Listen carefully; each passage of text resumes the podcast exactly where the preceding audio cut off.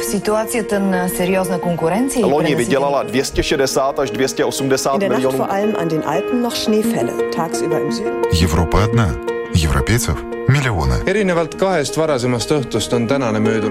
Да, собесакта ви ди Michael O'Leary. Разные взгляды на жизнь в программе «Европа. Лично». Слабеющие евро и перспективы европейской экономики. Чешские профсоюзы начали сражение с нищетой. В этом году центральные банки по всему миру уже сто тридцать шесть раз повышали процентные ставки. Подробности этих тем и не только в сегодняшнем выпуске программы «Европа. Лично». С вами я, Яна Ермакова, и начнем с новостей Финляндии. Слово журналисту телекомпании «Юлия» Ольги Явич. Примерно каждый третий украинец хочет остаться в Финляндии. Многие не уверены в своих планах на будущее. Министерство внутренних дел провело в сети опрос с целью выяснить, как себя чувствуют находящиеся в Финляндии украинские беженцы и в каких услугах они больше всего нуждаются. двадцать семь процентов украинцев заявили, что не планируют возвращаться на родину. тридцать три процента приняли решение вернуться домой после окончания войны или еще раньше. Почти сорок процентов заявили, что пока не знают о своих планах на будущее. Многое зависит от трудоустройства в Финляндии и развития военной ситуации в Украине. В опросе приняло участие две тысячи сто тридцать шесть респондентов. От новостей Финляндии к общеевропейским настроениям. Курс евро по отношению к доллару находится на двадцатилетнем минимуме. Для жителей еврозоны это тревожный сигнал. Также слабеющий евро на фоне роста инфляции и цен на энергоносители вызывает опасения и у экспертов. О развитии этой темы наши коллеги, журналисты русской службы Deutsche Welle. Курс евро падает. Хорошая новость для одних. Нам очень нравится низкий курс евро. И тревожный сигнал для других. Всем известно, что Европа сейчас является самым слабым звеном мировой экономики. Но что на самом деле означает ослабление евро? Я купила сумку, вот эту, и думаю, что при покупке сэкономила пятьсот долларов за счет валюты, а также возврата налогов. Для туристов из стран, не входящих в зону евро, шопинг здесь сейчас стал особенно приятным занятием, потому что их покупательная способность зависит от обменного курса. А сейчас доллар в Европе стоит гораздо больше, чем раньше. Фактически евро сейчас слабее, чем был в течение последних двадцати лет. Эксперты считают, что он может упасть еще больше. Прошлым летом мы были на уровне один целых двадцать две сотых. Что же с тех пор произошло? Мы видели, что существует различия в монетарной политике. Так, Центральный банк США, Федеральная резервная система, установили высокие процентные ставки, а затем началась война в Украине. И с тех пор, как она началась, в отношении европейских экономик возникла некая неопределенность. Все эти факторы повлияли на то, что люди... Люди, трейдеры, инвесторы стали выводить свои активы из Европы. В итоге это привело к падению валюты. Сила или слабость валюты также связана с ожиданиями по поводу будущего той или иной экономики. Так вот, ожидания экономистов сейчас тоже не слишком радужные. Экономика еврозоны движется к рецессии, в основном из-за скачка цен на энергоносители и продукты питания. Кроме того, Европейский Центральный банк повышает ставки медленнее, чем Федеральная резервная система США. В результате евро торгуется ниже справедливой стоимости по отношению к доллару США. Европейский Центральный банк начал повышать процентные ставки лишь летом, однако до сих пор эффект от этого ограничивался лишь замедлением падения курса евро. Проблема с ЕЦБ следующая. Их действия не приведут к увеличению производства энергии и ее удешевлению, или к прекращению войны, или росту производства микрочипов. Все это большие проблемы, стоящие перед экономикой Евросоюза. Обычно товары, экспортируемые из еврозоны, выигрывают от слабой валюты, но в условиях высоких цен на энергоносители и дефицита чипов европейские компании вынуждены брать больше денег за свою продукцию. Еще одна сторона слабой валюты – это так называемая импортируемая инфляция. Слабая валюта означает, что импорт становится дороже. Может быть, одну или две десятых процента от текущего уровня инфляции можно отнести на счет обменного курса.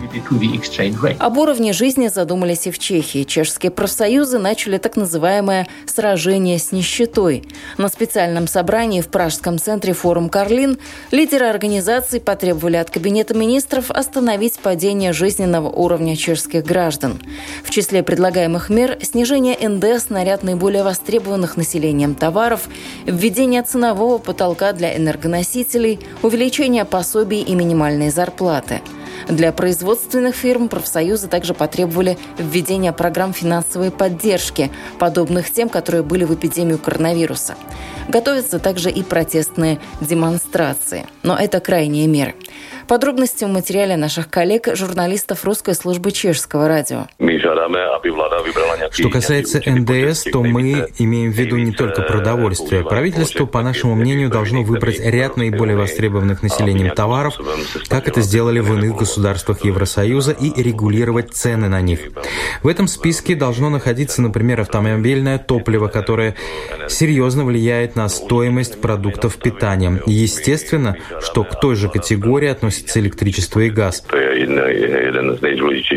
Комментирует Роман Дюрчо, председатель КОВА, одного из самых крупных профсоюзов Чехии. Снижение эн дэ эс, однако, должно сопровождаться введением механизма правительственного контроля, чтобы сокращение налога не обернулось лишь дополнительными доходами, которые получат торговцы.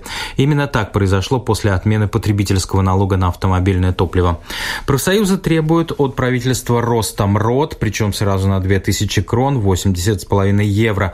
Против такого шага немедленно высказались работодатели. Они указывают на беспрецедентное увеличение своих расходов из-за роста стоимости энергоносителей. На уровне восемнадцать тысяч двести крон. Я думаю, что минимальная зарплата на уровне восемнадцать тысяч двести крон, семьсот тридцать четыре евро, и так была бы одной из самых низких в рамках Евросоюза. Естественно, что мы прислушиваемся к голосу работодателей, но рост МРОТ должен быть осуществлен одновременно с введением иных государственных программ поддержки граждан и компаний.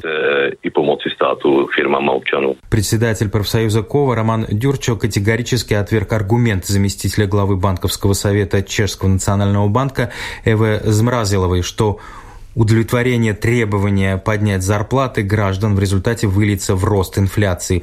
По мнению Романа Дюрчо, требуемая восемнадцатитысячная минимальная зарплата и так лишь на волосок выше официальной черты бедности. В настоящий момент в Чешской Республике минимальная зарплата составляет шестнадцать тысяч двести крон. Это шестьсот пятьдесят три евро двадцать три цента. Согласно определению Чешского статистического управления, в бедности живут граждане, чей месячный брутто-доход составляет четырнадцать тысяч семьсот восемьдесят две кроны, пятьсот девяносто шесть евро.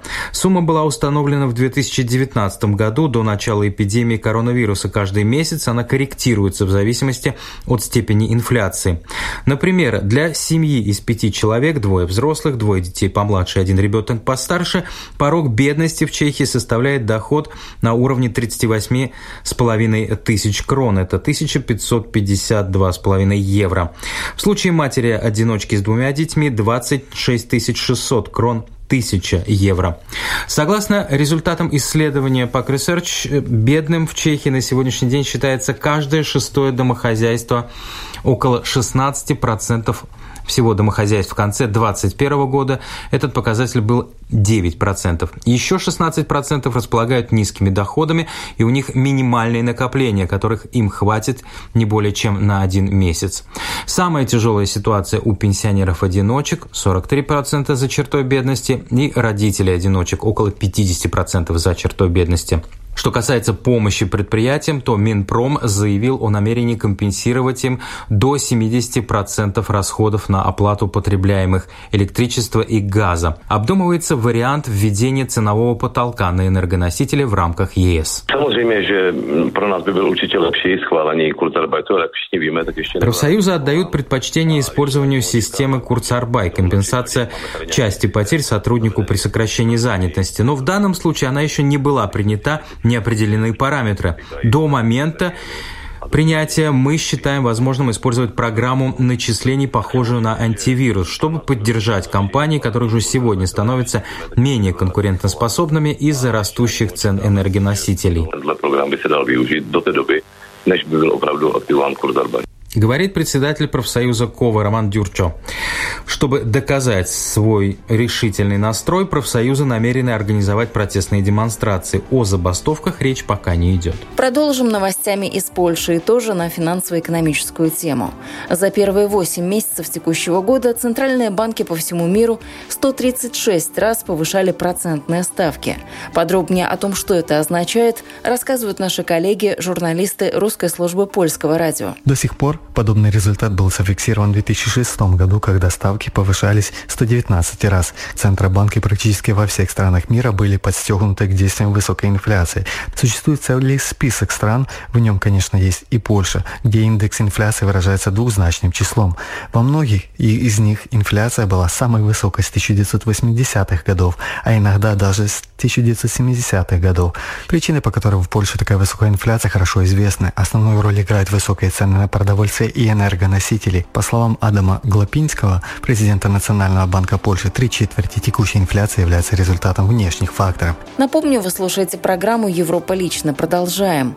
Война предъявляет особые требования к журналистам. Массовая пропаганда, информационная война, безопасность. Обо всем этом необходимо думать репортеру, освещающему военные действия в Украине. В подкасте Русской службы шведского радио наши коллеги рассказывают о том, насколько это Это непросто. Илья Пономаренко, военкор англоязычного новостного сайта Kyiv Independent, независимый Киев.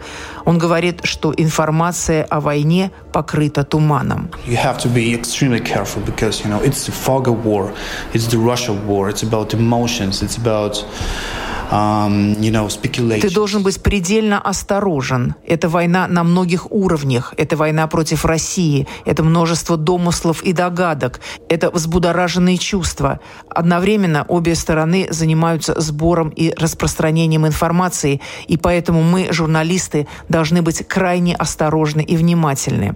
Приходится постоянно маневрировать и тщательно взвешивать каждое слово, говорит Илья Пономаренко. Начиная с двадцать четвёртого февраля он ежедневно публикует свои репортажи о войне в Kyiv Independent и в социальных сетях. В одну ночь не слишком известный сайт стал глазами и ушами миллионов читателей в самом центре событий. Такое внимание означает огромную ответственность и, конечно, давление. You just can't let them down. All these people that trust you so much. Так много людей доверяет тебе. Нельзя их подводить, говорит Илья. Но кроме того, что он журналист, он ведь также украинец, гражданин, человек. Война идет в его родной стране. Жизнь репортера зависит от того, что происходит в этих самых новостях. Очень трудно сохранять дистанцию, не разглашать военно-тактические секреты, но в то же время быть способным подвергать сомнению и критиковать. И завершим программу новостями, которые пришли из Эстонии. Там растет спрос на нянь и помощников учителя в детском саду. Однако найти специалистов, тем более квалифицированных, очень сложно. Для тех, кто задумался о том, чтобы сменить профессию, в Эстонии предлагают возможности обучения на няню и помощника учителя в детском саду. саду. Об этом журналисту Русской службы эстонского радио Юлии Лукашенкиной рассказали психотерапевт, руководитель Центра Академия детства Елена Парфенова и представитель учебного центра Елена Левицкая.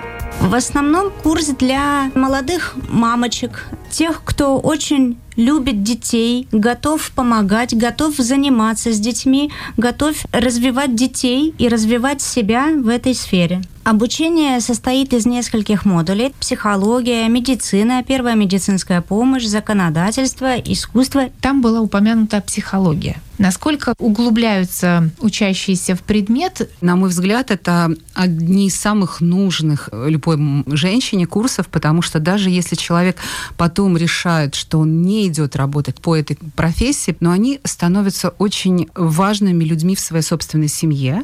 У многих меняются даже отношения внутри семьи с другими детьми, со старшими. Что касается психологии, Этот курс универсален в том смысле, что мы начинаем работать с того, что единственный инструмент, который в этой профессии актуален, это сам человек. То есть мы начинаем с состояния, с понимания самих себя. Потом у них есть хорошая возможность пойти к правильным людям на практику, не случайную практику, где их точно будут не использовать, а учить тоже. Поэтому, ну, на мой взгляд, это очень серьезный такой курс и про себя в том числе.